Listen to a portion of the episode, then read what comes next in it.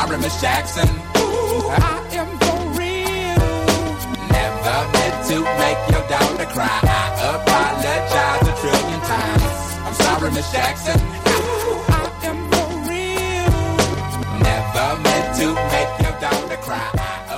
It is DFS MVP alongside our director of DFS for 4for4.com, TJ Hernandez. I'm Holden Kushner. TJ, that is throwing it back. It's old school right there. That is the album. Do they still call it albums? That's the album that put OutKast on the map, Stankonia, back in the year 2000. Yeah, I had to. I, I had a feeling you would you would know this one. I know I've thrown, thrown a couple wrenches your way, but uh, Miss Jackson, Miss Jackson from OutKast is a classic. That's one everybody knows. Uh, so that's that's a great one. As much OutKast as possible. I'm I'm all for that. And if you like OutKast and you like all of our intro music, the DFS MVP Spotify playlist. All you have to do is search DFS MVP on Spotify. It's my favorite lineup building music every week.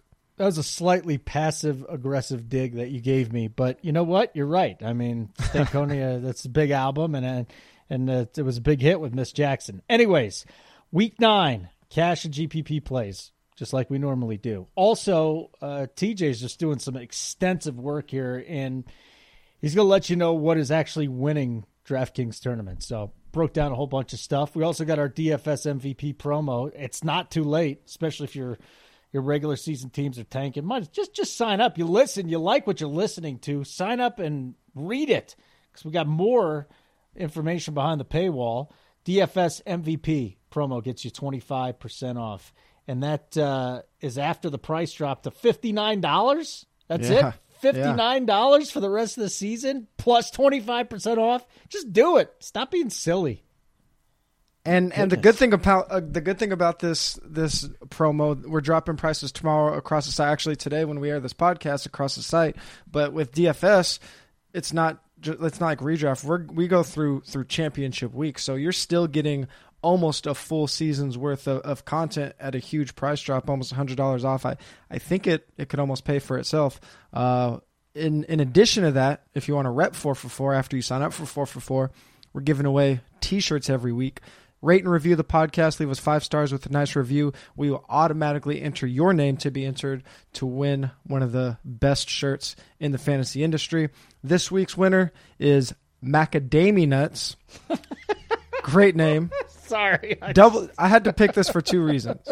I saw the name and it was a no-brainer who was winning, and then actually read the review. He said it was his first GPP win, his biggest payout ever of his career using the podcast. Uh, if if you want to enter, leave us a five star review. Um, and then Macadamia Nuts, hit me up on Twitter at TJ Hernandez. I'll give you the details. But I appreciate that review he gave us because we've seen quite a few of those in, in the past week in terms of people hitting big in GPPs, having their biggest uh, cash of the week. And it's really a shout out to what's we've been doing at four for four. I think we had a GPP winner last week that basically just used Josh Hermsmeyer's air yards buy low model, only played those receivers, hit a GPP. Guys like uh, like Denny Carter, uh, Pat James, their content has been so on point. You could basically build a small player pool from just what those writers have been putting together, and they've th- those core players have pretty much been making up these big winning contests, and it- it's amazing because you look at four for four's content, and we're not we're, we're not giving you a humongous player pool to where when they hit, we can say, "Oh, we were on those guys." Like these guys that, that are writing at four for four, they're narrowing it down to just a few plays. So it it really puts a lot of pressure on them to be right, and they've been right. It's been pretty insane how accurate they've been lately. uh, Hermsmeyer has been helping a lot, and it Crushing. really is amazing how much the air yards. uh, It it you go look at the guys that he has there. Go put them in your just make a, a lineup with the with the three top three guys Yeah. at wide receiver, and the last couple of weeks they've hit, and every week this season he's had a couple of guys blow up in that. Con- it's it really is amazing what he's doing. Yeah, it's that that model's phenomenal. And like I said, the the stacks that that Denny and Pat are putting out, uh, the wide receiver cornerback matchups that Waller's putting out, our primetime slate that Haji's putting out, they've all been crushing. It's been it's been really cool to watch. All right, enough of that. Let's. Uh, we, we've been too nice. Let's get going. Um, here's what we do for the new listeners: we give you our core plays at each position for the main slate, and then we got a theory segment. And in week nine here, it's just it's bye week hell. And if you're playing season long, you know it. DFS, it still affects us. There's only 10 games on the slate, main slate, three games on the main with game totals of at least 50. And then you got the Rams and the Saints. You know, Yeah. the highest ever game total uh, over under, you can also call it in Vegas, was 60.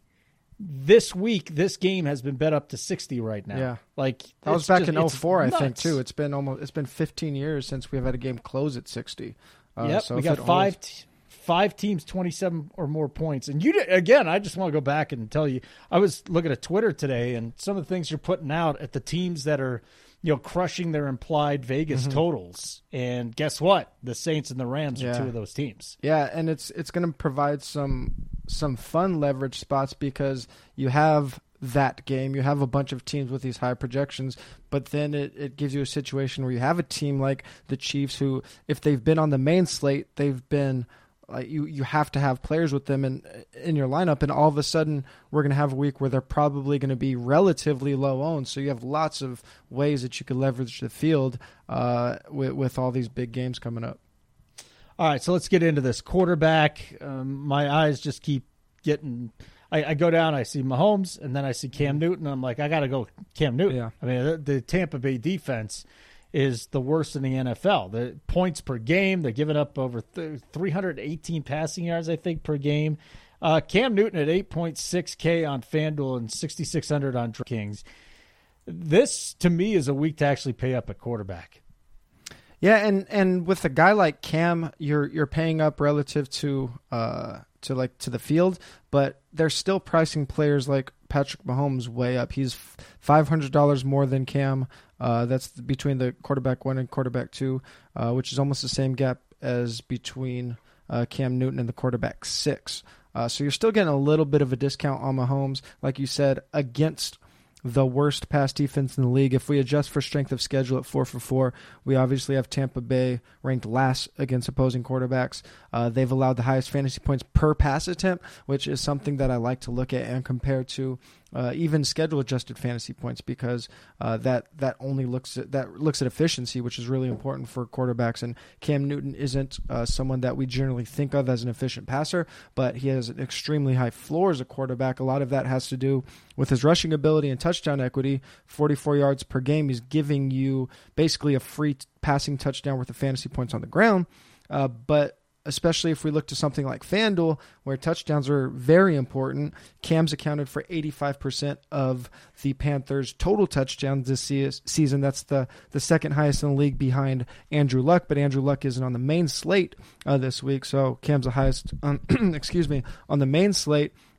And then you take that touchdown equity, look at uh, Carolina's point total this week above 30. That's five points over their season average. So you can extrapolate Cam's uh, percentage of touchdowns to that big total and expect him to have a pretty good day.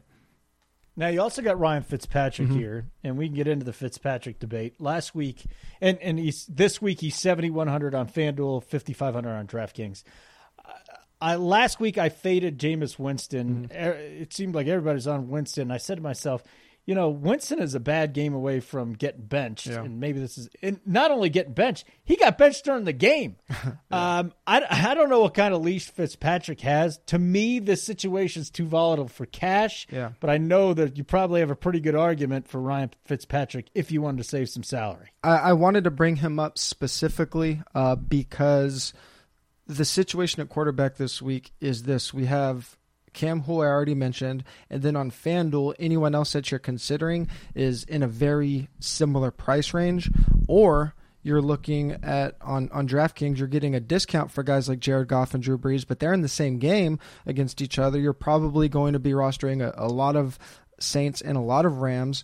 A lot of people don't like to game or team stack in cash. Uh, that that could vary depending on uh, what what kind of game you're playing, whether you're playing head to heads or 50 50s. That could change the the optimal strategy. But Fitzpatrick is is the guy that's near the top of the value ranks on four for four. That's at least in a in a different salary tier from these guys. Seventy one hundred on FanDuel, fifty five hundred dollars on DraftKings, and we know that opposing passing games are highly correlated.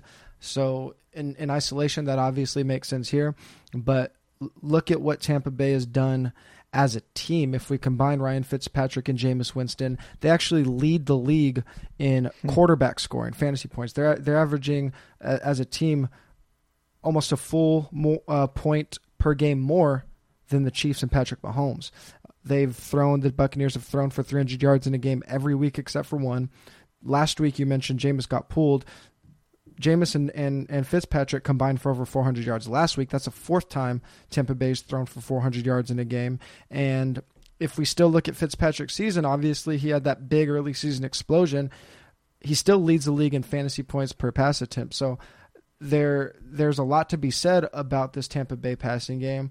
Uh, can we see a situation last week where he has a bad game where Carolina gets up big and Fitzpatrick gets yanked for sure? Uh, but we do know that because Tampa Bay's defense is so bad, it's it's led them in part to have to pass more than they want to. And this is a team that I, I talked about it before the season a lot. They're a team that they want to stretch the field. The field they're built for high volatility. They want to throw the ball. I mean, look at their guys they got: Mike Evans, OJ Howard, uh, DeSean Jackson, even Chris Godwin is for for what he is. He even plays a, a little deeper than someone in a similar role on another team. So, in a situation we talked about off air where we're seeing so much overlap in lineups, whether it be because of, of salary structure or because of, of team stacking, even even in, in cash games, that it it does behoove you to try to be a little bit different even in cash and and Fitzpatrick probably will lead to at least a little bit of of a unique lineup. I don't think he's going to be a big secret,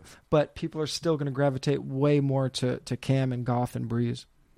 Uh, I'm glad you brought that up uh, as far as the cash games go, because you know this is something a couple of years ago, and I kind of find it more on on FanDuel than DraftKings. Mm-hmm. And correct me if I'm wrong there, but when I, I'm looking at cash game lineups now, and there's at least three guys a week that are seventy percent owned or Yeah. more. You know, think about that for a minute, and you do you you.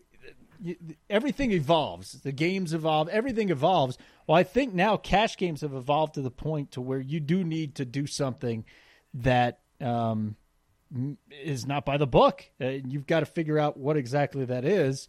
And if you're going to jam Gurley into your lineups, then Cam Newton and Pat Mahomes are probably not going to be on your list. And Ryan Fitzpatrick is the guy to pivot to. Right, and and the reason we've seen that shift, and I mean, we could talk about FanDuel specifically because they do have a little bit of a looser salary structure, which which leads you to roster more studs, which leads to more uh, lineup overlap, which in turn leads to more variance. Uh, we we want to be a little different because you you need to uh, separate yourself from the field just in terms of that that lineup construction. Um, and because of FanDuel's scoring system, it, that's going to be uh, amplified in terms of how much that, that variance comes into play when you have that lineup overlap because they don't have the bonus system. Uh, they don't have the um, the full point for PPR. So all those things really come to play there. All right. So speaking of Todd Gurley, as I brought up, let's get to running back. He's at 11.2 on FanDuel, 9,500 on DraftKings. I mean, at this point, how do you jam him into cash lineups? How do you even do it? How do you build a solid floor when you're using that much, especially on FanDuel? $11,200. How do you do it, TJ? Yeah, it's similar to to what we saw last week, where overall uh, salaries are still a little bit tighter on DraftKings, but Gurley as a standalone player is priced up so high on FanDuel that it is a little tough to fit him into your lineups on FanDuel. On, DraftKings, I think it's pretty doable. Uh, for for what it's worth, if you take my two player pools that I have right now, plug them into the four for four lineup generator, it gives you a lot of Gurley on DraftKings. It gives you pretty much no Gurley on FanDuel. Now, of course, that that's looking at median projections. Gurley's a guy that could win you the week on his own, but uh, if, we're just looking at at overall salary and what it does to your lineup, it's it's pretty hard to fit him in. And he, you, you I, I don't think it's going to matter much in this matchup because we're going probably see this. Both of these teams, like you talked about, have uh, exceeded their their implied point total more often than not. And this is probably going to be a shootout. Gurley leads the league in touchdown equity. He is an underdog. The Saints are top 10 in schedule adjusted fantasy points against running backs. Like I said, I, I don't think that's going to matter here, but it's definitely worth noting when we compare him to some of the other options that are way cheaper. Yeah, I told you this before the show. I don't I don't mind saying uh, on the show that at this point, the last couple of weeks, so that I did not have mm-hmm. to make the Gurley decision, I've been playing the early yeah. slates only for cash. I mean, now listen, Gurley in, in GPP for me, go we got to go for mm-hmm. him. I mean, he, he's every week has the potential to blow up for 35 mm-hmm. points, but my goodness, man, it is just it's so difficult uh, with a cash build that thank goodness there's the option of the early slate because then I don't have to worry about it. There's other there's other ways to go. So if you, if you're interested in that tactic, you wouldn't be the only one doing it. It just it makes life a lot easier when you take the Gurley factor out. We've, and we've talked about it before on this podcast about playing multiple slates to to either limit variance uh, or at least give yourself some divers- diversification without forcing it because what whatever side of the ball you're on, if you're playing the full slate, whether you like Gurley or not, uh, your your week is often going to swing. At least at, at, this point, with the way salaries are structured, is going to swing on whether you play him or not. And that's that's a pretty when when you're basically hinging your week on a single decision like that. It makes sense to do something like you're doing and play multiple slates where you, you at least take that decision out of the equation and can can get back to a little more value based skill based uh, lineup construction all right, so here's the, the next name on the list Christian mm-hmm. McCaffrey, mm-hmm. 7,900 FanDuel, 7,800 DraftKings against the Tampa Bay defense that just gets completely crushed by everybody, including uh, the running back situation. So, here, before we get into McCaffrey, and for me, it's coming down to McCaffrey on FanDuel, it's coming down to McCaffrey and James mm-hmm. Conner. Mm-hmm. And more than anything else, I was I'm concerned about McCaffrey getting into the yeah. end zone, but I'm more concerned that James Conner has to go up against the Baltimore defense that can shut anybody down and has shut him down before. They're going to be on the road. I'm leaning toward McCaffrey. Um, can you just talk about that a little bit? Your thoughts on it? Because if somebody else is in the same boat that I'm in, Conner or McCaffrey. Why McCaffrey and Cash? Uh, I mean, kind of for for the the reasons that you stated. I mean, Baltimore has, has a much better defense. We we know historically that these uh, these matchups between uh, these AFC North teams can be pretty low scoring. We know about the Steelers road splits, uh, whether it be home or away, uh, and McCaffrey. He is he's up there with Conner in terms of of, of touch share. These guys are are um, near the absolute top uh, in terms of percentage of team touches, percentage of running back touches. I believe McCaffrey's the only running back in the league that has uh, that has played at least ninety percent of his team snaps. And then uh, something that, that our boy from Jonathan Bales tweeted out today is just the factor of division rivals playing uh, their second game against a division opponent tend to be much lower scoring, lower offensive output. That's obviously going to translate to the whole team. Uh, Carolina hasn't played Tampa Bay yet, whereas Pittsburgh has already played Baltimore. That comes into play a little bit. And then, like you talked about, Tampa Bay just horrible in all aspects of the game. So, whether you want to look at percentages or, or scoring equity, Tampa Bay is going to allow their opponents to move the ball very effectively, which is going to put someone like Christian McCaffrey, even though Cam accounts for so many of those touchdowns, you have to think that Carolina is going to be in scoring position a lot more than Pittsburgh is going to be. Uh, large home favorite, which is something we always like for our running backs, and and at four for four, we project McCaffrey as a top three value at the position on both FanDuel and DraftKings. All right. So then it gets to uh, you know your other mm-hmm. option, whether it's a flex or your second running back, if you're going to save money and try and uh, jam Gurley in there. And I mean, it's Latavius yeah. Murray. Now, Dalvin Cook. We're taping this Halloween night, so Wednesday, late Wednesday night on the East Coast, actually Thursday, early, early Thursday morning, and Dalvin Cook got in a limited practice. Now, by no means does that mean he's going to play. And for selfish reasons, I want him to sit mm-hmm. out one more game because Latavius at 6,700 on FanDuel, what a joke. At 5,100 on DraftKings, what a joke. This has got to be the top value out there. Yeah, it, it'd be a pretty curious move if they brought back Dalvin Cook, especially in a game here where, where they're at home, where they haven't been – losing anything, giving the ball to Latavius. The the Vikings have actually shifted a little bit more towards the run in recent weeks with Latavius, and all reports have been that uh, Minnesota is going to wait till I, I, believe they have a week 10 bye to bring Dalvin Cook back after that. So it would make a ton of sense for them just to uh, let him rest for one more week during that bye, not lose another game, bring him back during week 11. Uh, so let's just assume for this conversation's sake that it is Latavius Murray. Detroit is uh, they, they've been one of the worst teams really all around, but it's been amplified against running backs because that's how teams have been choosing to attack them. Detroit has allowed the most total yards per game to opposing running backs, and we have Minnesota in a very positive game script as five and a half point home favorites. I, I think probably there might be some people that are, are still a little sour on this play because he was such mega chalk early in the season against the Bills, and not only did he, but this whole team busted. But over the last three weeks, Latavius has been exactly what we want him to be as a starter and in positive game script. He ranks 10th in percentage of team touches over the last three weeks. So Minnesota's shifting. They're they're still really high in terms of pass percentage, but whereas they were at the absolute top over the first four weeks of the season. They're more like sixth or seventh in terms of passing rate over the last uh, three or four games, and that's led to those consistent touches for Murray. And Detroit's allowed the most 100 yard games to opposing backs. That really comes into play when we're looking at DraftKings. Those those bonus points always help out a lot. Yep, and uh, again if there's anybody fading Latavius because he what he did early in the season, I say go for it. yeah. Again, please let the rest of us uh, reap the benefits. So we move on to wide receiver now, and I do want to get to the the trades because um, the, listen, this will be the first week Amari Cooper plays for the Cowboys, his debut, but that's not on the main slate. And uh, Ty Montgomery going to the Ravens with Collins banged up a little bit, that's not on the main slate.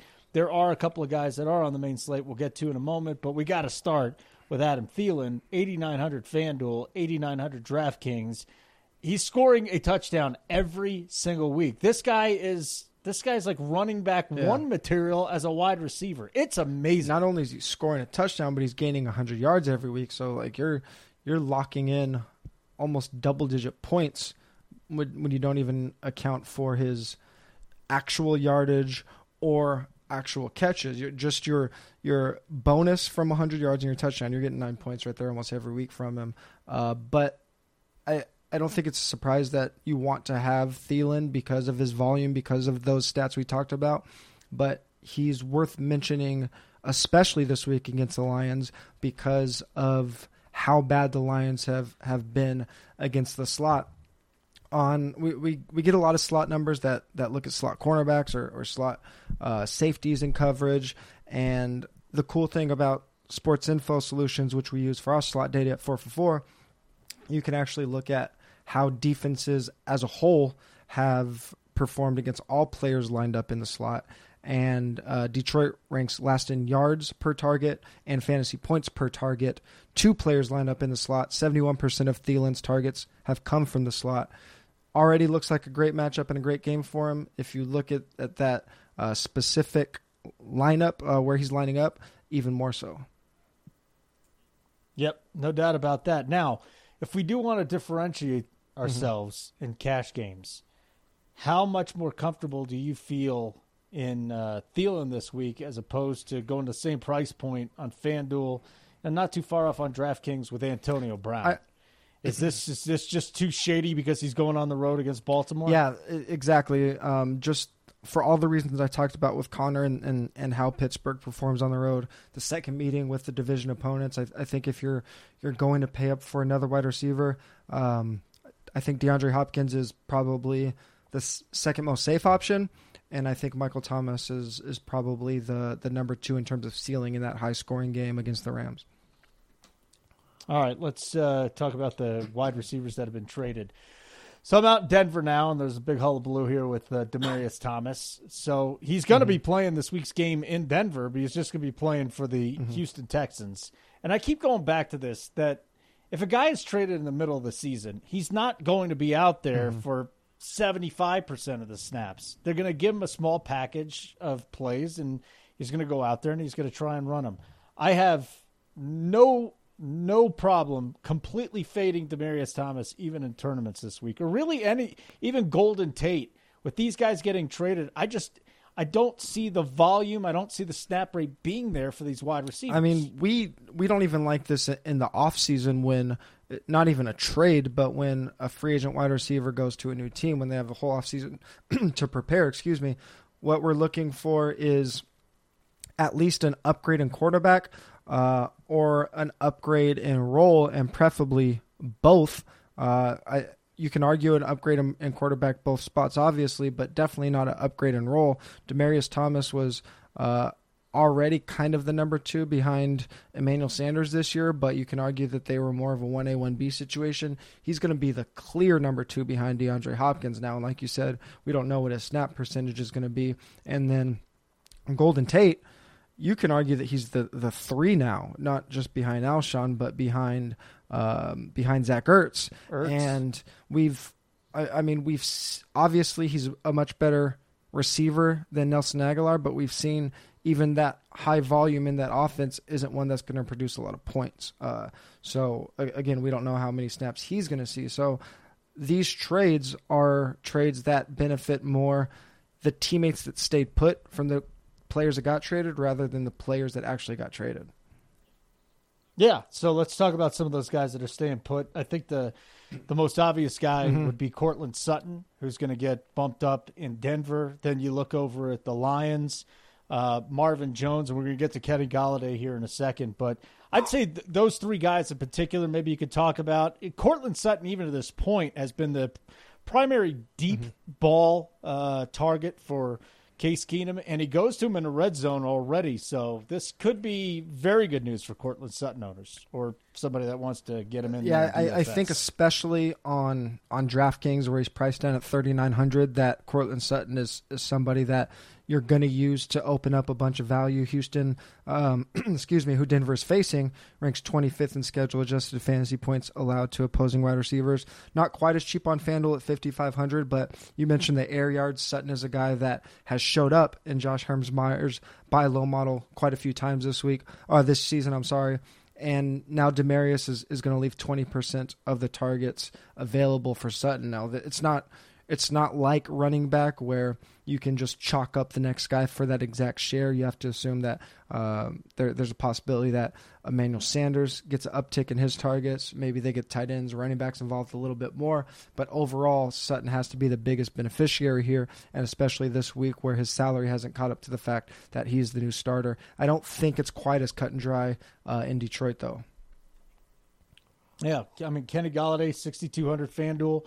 5500 DK, Marvin Jones 6500 FanDuel, 5300 on DK. So here we go. There's a lot of opportunity there for both these guys. And, and now Jones is going to slot. I'm not even worried about him right now. I think th- these are the two uh, main assets we got to focus on. And then Theo Riddick will come back yeah. and he'll get a little work in the passing game. But uh, Golladay, Jones. I mean, I'm going back and forth every time. I'm I'm waiting for Hermsmeyer to name one of those two guys this week. Last week was Marvin Jones. Jones blew up.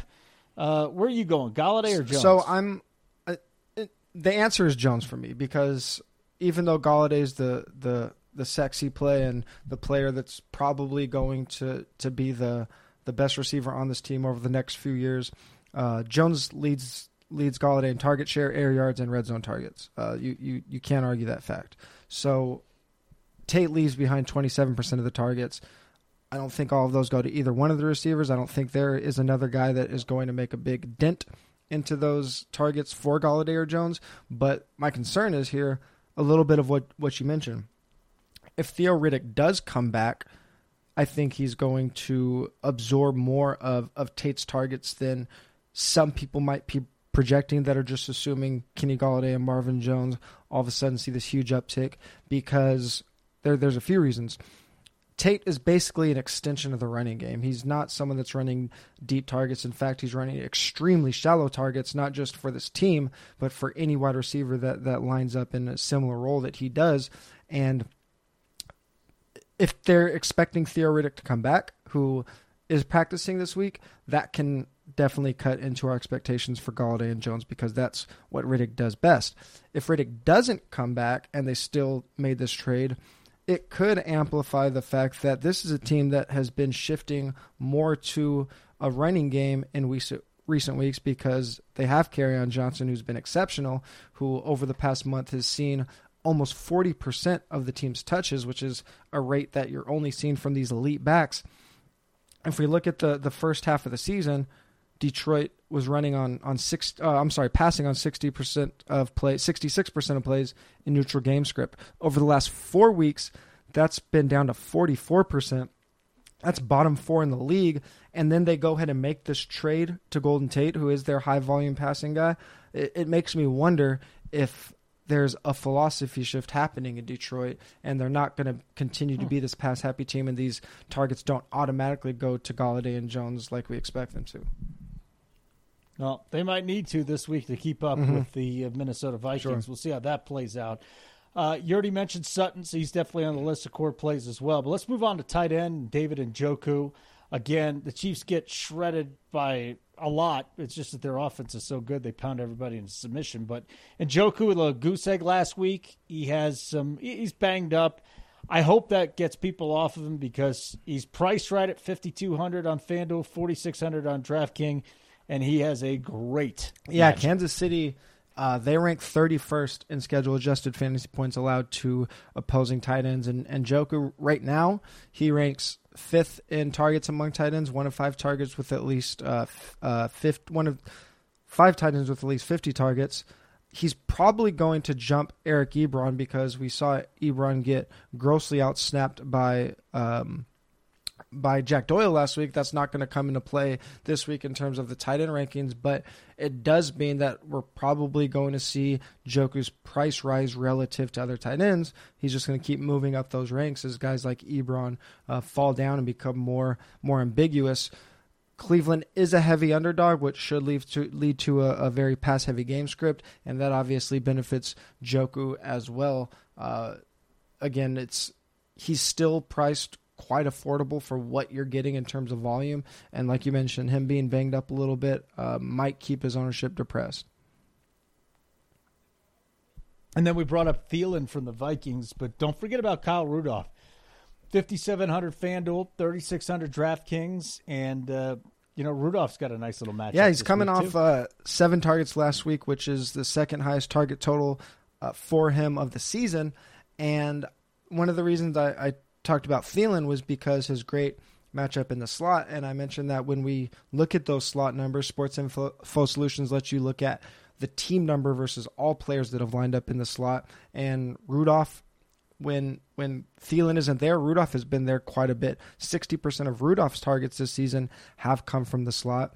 Detroit ranks 29th in schedule adjusted fantasy points allowed to tight ends, and we're we're looking for positive game script with our tight ends, which is sometimes counterintuitive to people because you think that uh, you, that team's not going to be passing as much. But we have found that that script actually benefits tight ends almost as much as any position. And then you have the touchdown upside. Not only does Minnesota have an inflated uh, team total, 27 points, but Rudolph is tied with Stefon Diggs for the second most red zone targets on the team. Uh, so I, I, like Rudolph especially where he's priced down on, on DraftKings at 3600 if you are trying to save some money. I like punting tight end. If you're trying to jam in Gurley, Rudolph helps a bunch. So we move on to defense then, and uh, a couple. We just talked about the Chiefs getting shredded, but the Chiefs 3900 FanDuel, 2700 DK. They, you don't have to be a good yeah. defense to be a good fantasy defense. And listen, the Browns you saw what was going on there this week. I mean, uh, what a debacle! it's just an.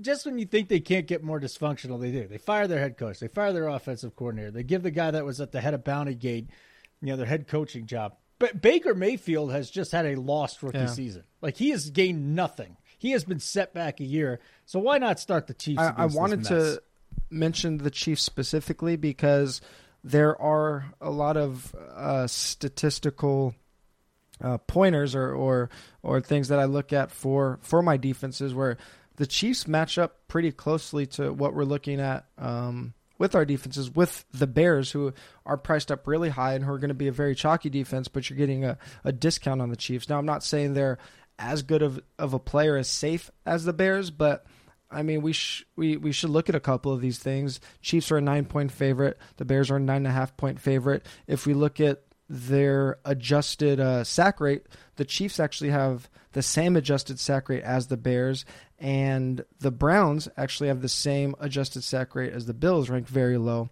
Cleveland ranks 26 in, in defensive uh, adjusted fantasy points allowed. Not as bad as the Bills, who the Bears are facing, but the Browns do throw at a much higher rate in neutral game script than Buffalo. Both of those teams will probably be in, in pass heavy situations anyway, but there are situations like the Bears are in right now, where they're facing the Bills, who are an extremely run heavy team, where the game gets slowed down because they're trying to run the ball so much that there's just fewer scoring opportunities uh, in terms of fantasy. Now, again, I want to be clear. I, I do believe the Bears are the better play, but it's it's worth mentioning that you're getting a big discount on the Chiefs for uh, some similar optics, at least. All right, and then you get the Broncos at 3,400, and I mean, this is mainly because Deshaun yeah. Watson gets crushed. He gets hit every game and lots of sacks that could uh, be in line. Broncos, excuse me, are 3,400 on FanDuel, only 2,300 on DraftKings, where we have them as the, the top value of the week. Broncos rank top five in adjusted sack rate. The Texans are in the bottom five in adjusted sack rate allowed. We have a home favorite, uh, just a situation where where you're able to get out the after the quarterback. We haven't seen Deshaun Watson improve on that interception rate that he had last year that was hidden by that huge touchdown rate. it's it's still quite high and a lot of it has to do with the fact that teams have been able to get after him and Broncos do that as good if not better than anybody in the league. All right, so uh, we have looked at the cash and GPP plays for week number nine and we're going to get to what's winning DK GPPs here in just a, a, couple of minutes. But fantasy football season, my friends, right in full swing. And four for four, we partnered up with DraftKings to bring you any of our four for four memberships for free. All you got to do is go to 4for4.com backslash DraftKings and follow the instructions. You get full access to our most accurate rankings, the lineup generator, optimal lineups, premium articles, and all the other great features in our plan all for just five bucks, which you can then enter into contest and potentially win more. Super excited to bring you this deal. So go to 4for4.com backslash DraftKings and follow the instructions. All right, TJ. I'm reading all your stuff. Um, every week, by the way, if you don't, if you're not a subscriber, you should be. TJ writes up a um, kind of a mm-hmm. look back at what won uh, the Millie Maker or something like that, and I just ask you right now, TJ. What the hell do I got to do? I mean, to win I, the Millie Maker. What is what is it? What are the what's the what's the code? The code right is now? to sign up for 4for4.com and get 25% off. uh, shameless plug there. Uh, I mean, I wanted to go over this because we're at the halfway point of the season and I want to review now because it's I think it we've done a lot of studies at 4 for 4 that look at things like this the winning lineups over uh, the, the previous season over the course of daily fantasy as a whole but we do have to be a little bit careful when we're looking at those and i'm I, I always kind of wrestle with if those past numbers have as much value as, as they sometimes seem on the surface and for the simple reason that these sites are changing their their salary salary algorithms so often sometimes in the season and it, it can be dangerous to look at, at really old results and project those onto what you're doing now. So now that we're at the halfway point, I think it's a pretty good time to look at what's been working this season and we're running out of time to to hit on big money. I, I think last year DraftKings stopped running the millionaire in week 14, so that would only give us six more millionaires this week, which is crazy to think of. We're already that far into the season. And then qualifiers, if you're playing those, even less of an opportunity. I think there's only two more weeks for King of the Beach qualifier because they have two rounds of that. And then I, I, believe only three or four more weeks to qualify for uh, for the big live final. So let's figure out what's working, right? Yeah, I, I I'm trying, man. I'm trying. So doing all right, but haven't hit the millie. Um, so halfway through the season now, right? Yeah. So you mentioned uh, past data. We got so much. We got so much going on that's changing. But if you're not looking at what is working, if there's if you there's any way you can dig up a trend or two, then you got to do it. Yeah. You just ha- it, you have to do it. Yeah, and and the reason I wanted to focus on on DraftKings here is because they let you export every single, uh, not just your lineup, the entire field's lineup from every game that you play. So you can you can dig into these trends a little more. Whereas on FanDuel, you would have to do all these things by hand. It's it's virtually impossible. So I know not everybody is only a DraftKings member, but uh, this is the data that that we're able to to grab. So. Uh, let's just start off from basically what I did is I, I took all the winning lineups from these big contests so far this year, and I looked at, at average ownership and average salary, and just to see who's paying for what and where people uh, what we call eating the chalk, just taking on these guys that are expected to be extremely high owned, and I it it's easy just to look at things on the surface and and look at these anecdotal uh, uh, points and think, oh, this is what's working. But we have we have at least eight weeks of data for it, so it seems like you've wanted one of these big running backs. And now the data supports that. We've seen the the average ownership for your running back one and running back two obviously flex is a little bit different. We'll get to that shortly. Uh, but twenty percent and twenty two percent for the your two running backs. So going heavy with the chalk running backs. The average salary for the running back one has been seventy eight hundred dollars. Average salary for the running back two has been sixty four seventy five. So not only are, are people paying up for running backs, but they're not even really looking for pivot plays off running backs. They're just taking the the running backs in the best spots, and that makes sense because running back is the highest volume position. It's the easiest to project. It relies heavily on game flow, which usually we're very good at projecting, especially now with some of these teams like the Rams and the Chiefs that uh, have have kind of been blowing other teams out of the water. And the, that's what's been winning. Six of the eight winning millionaire lineups this season have had at least one running back priced at seven thousand dollars or above. Half of the winners have featured two backs seven thousand dollars or above, and uh, I mean, we we haven't had a lot of the free squares that we've talked about, especially at the running back position. So it it hasn't made sense this year, where oftentimes you can take a a cheap running back that might see similar volume, and it's going to lead to a different lineup construction.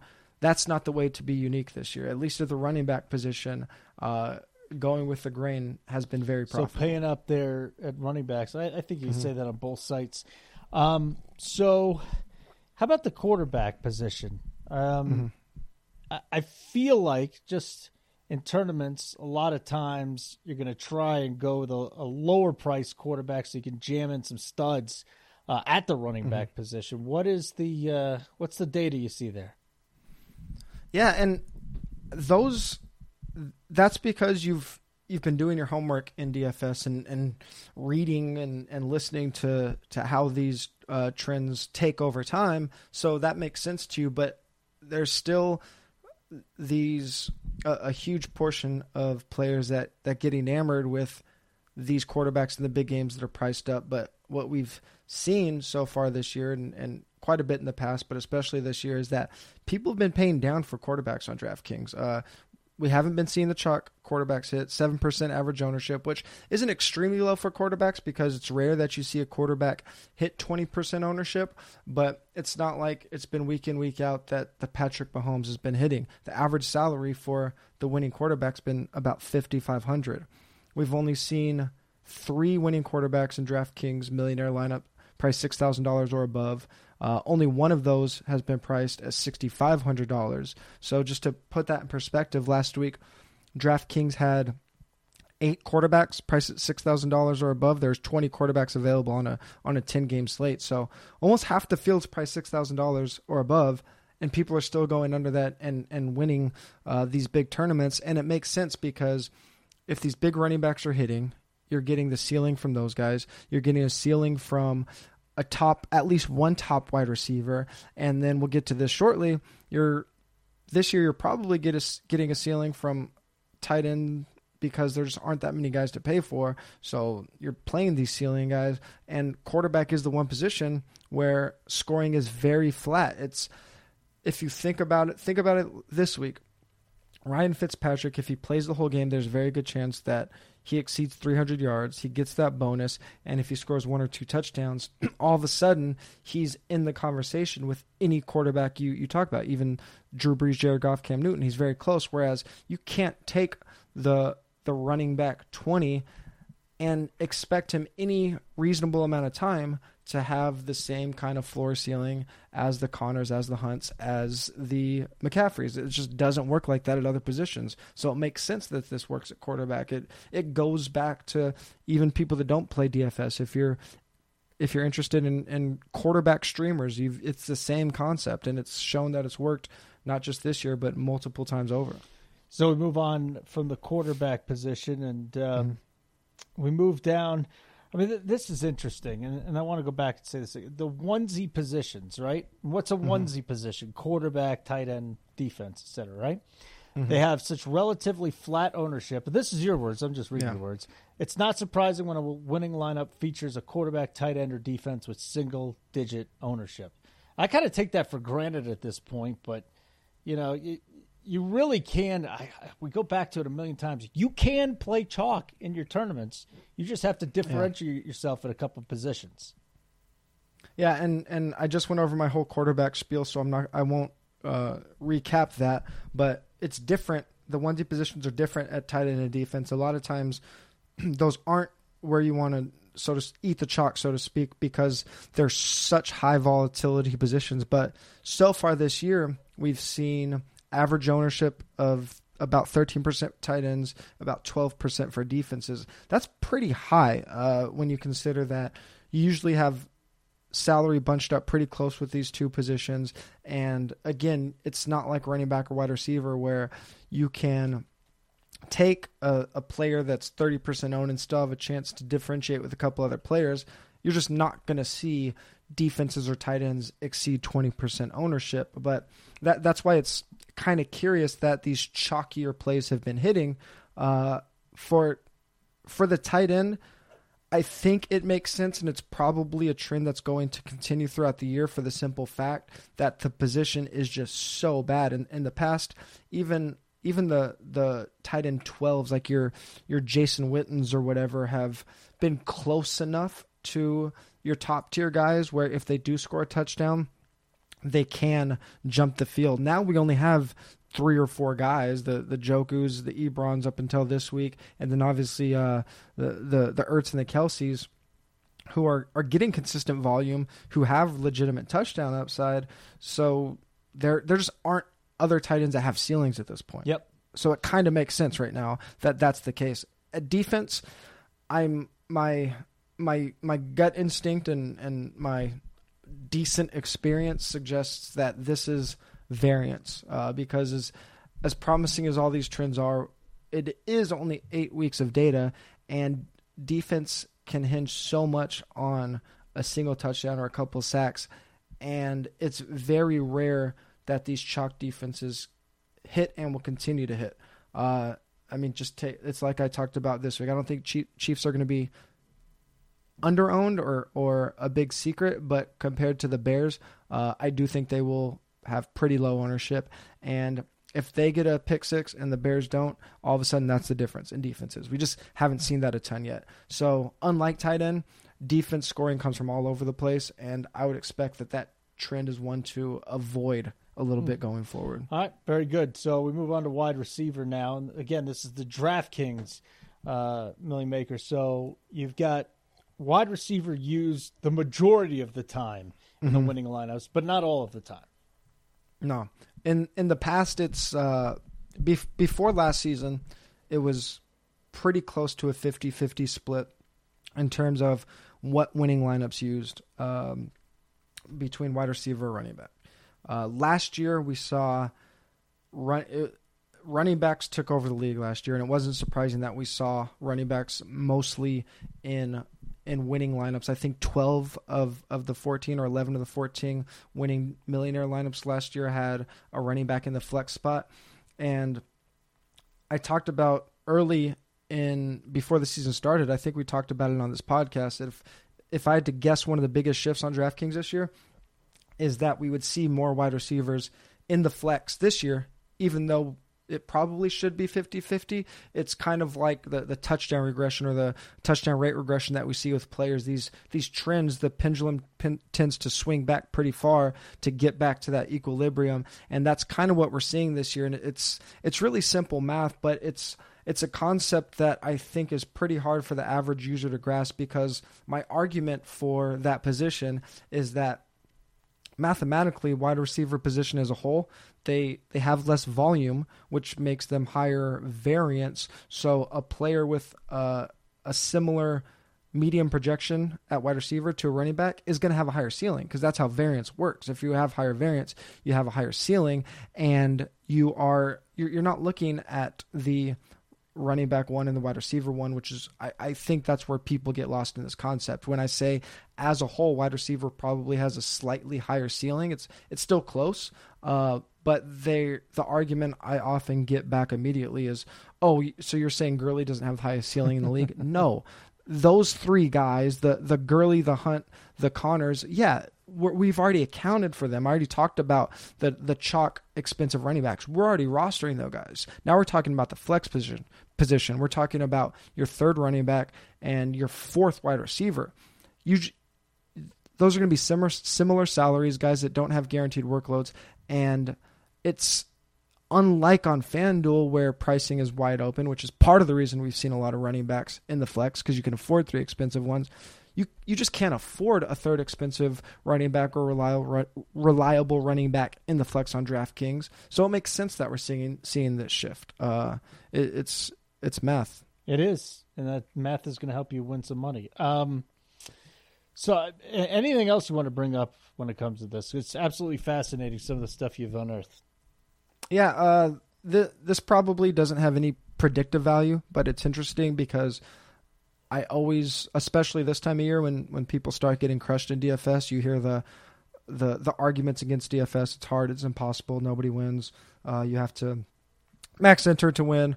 We've seen a lot of of single entry or people with five or fewer lineups, not just winning the millionaire, but uh, the the top ten kind of being dominated by these plays. And I think that's that speaks to kind of the reason that cash games are getting hard because there's a lot of people that have very good information. There's a lot of sharp dudes putting out very valuable information. There's a lot of tools like lineup generators that are helping people build very profitable lineups. So whether you're on 4 for 4 or getting your advice from another site, there's a good chance that you can at least make be competitive without doing a ton of work. Now, over the long term, you're you're going to get edged out by the people that are putting in the work.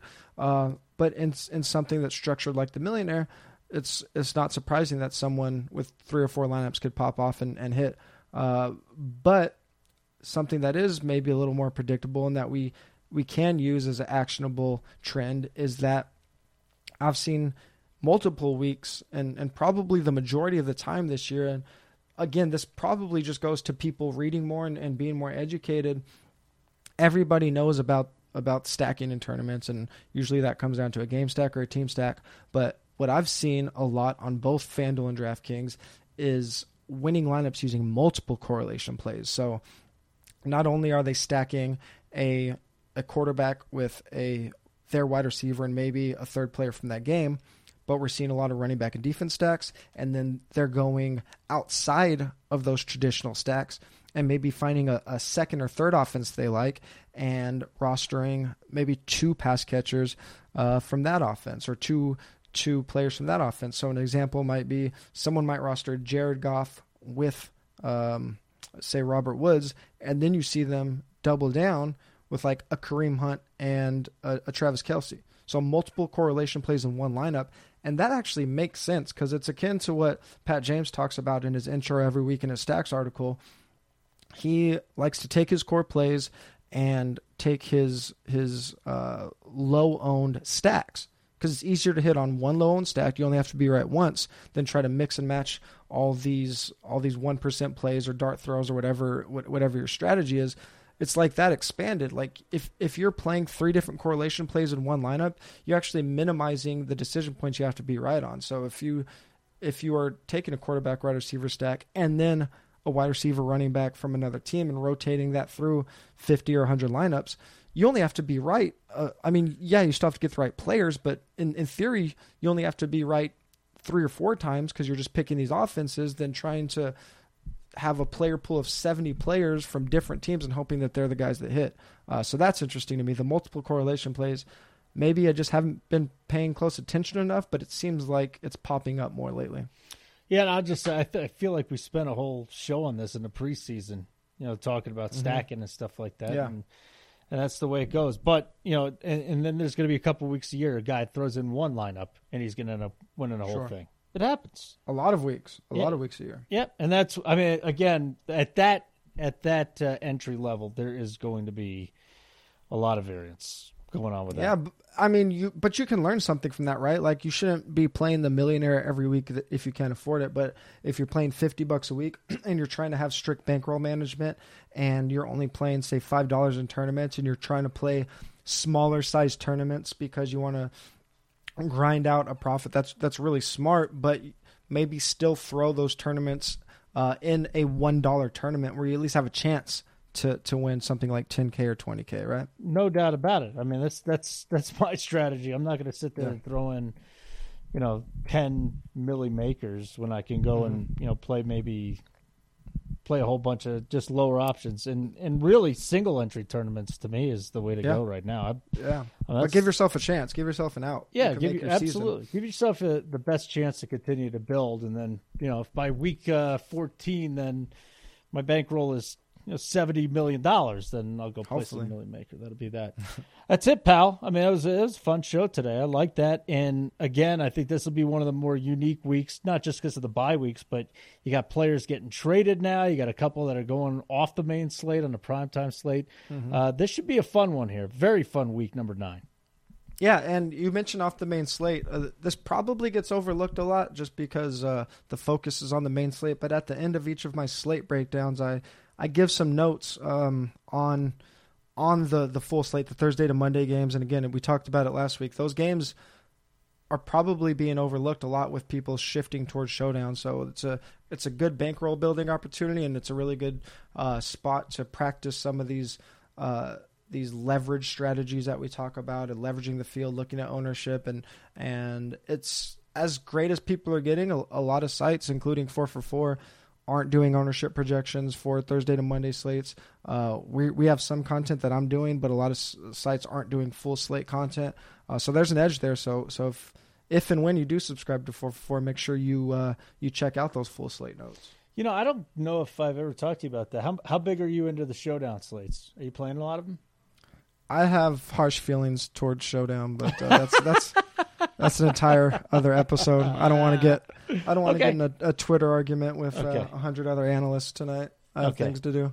Very good. you got other things to do. Well, thanks for uh, doing this show. This is always fun, hanging out with you for uh, about an hour a week and just Yeah, going man. over the week slate. So this will be good stuff, pal. Uh, say goodbye to anybody you need to say goodbye to, because after this, it's you know as we're taping, I still got my doorbell ringing upstairs. I got to go scare some kids. Oh yeah, yeah. Happy Halloween, uh, late Halloween to everybody. Uh, as we mentioned at the top of the show, use DFS MVP as your promo code to get twenty five percent off a price that's already dropped down to fifty nine dollars. That could pay for itself in one week. Should pay it for itself in one week.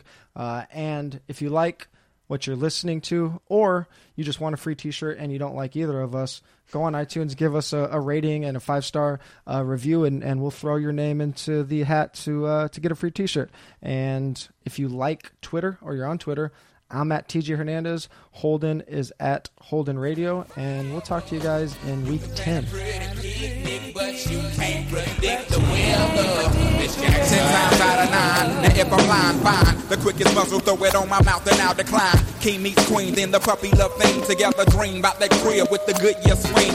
On the oak tree, I hope we feel like this forever. Forever, forever, ever, forever, ever. Forever never seems that long until you're grown. And notice that the day by day ruler can't be too wrong. Miss Jackson, my intentions were good. I wish I could become a magician to abracadabra.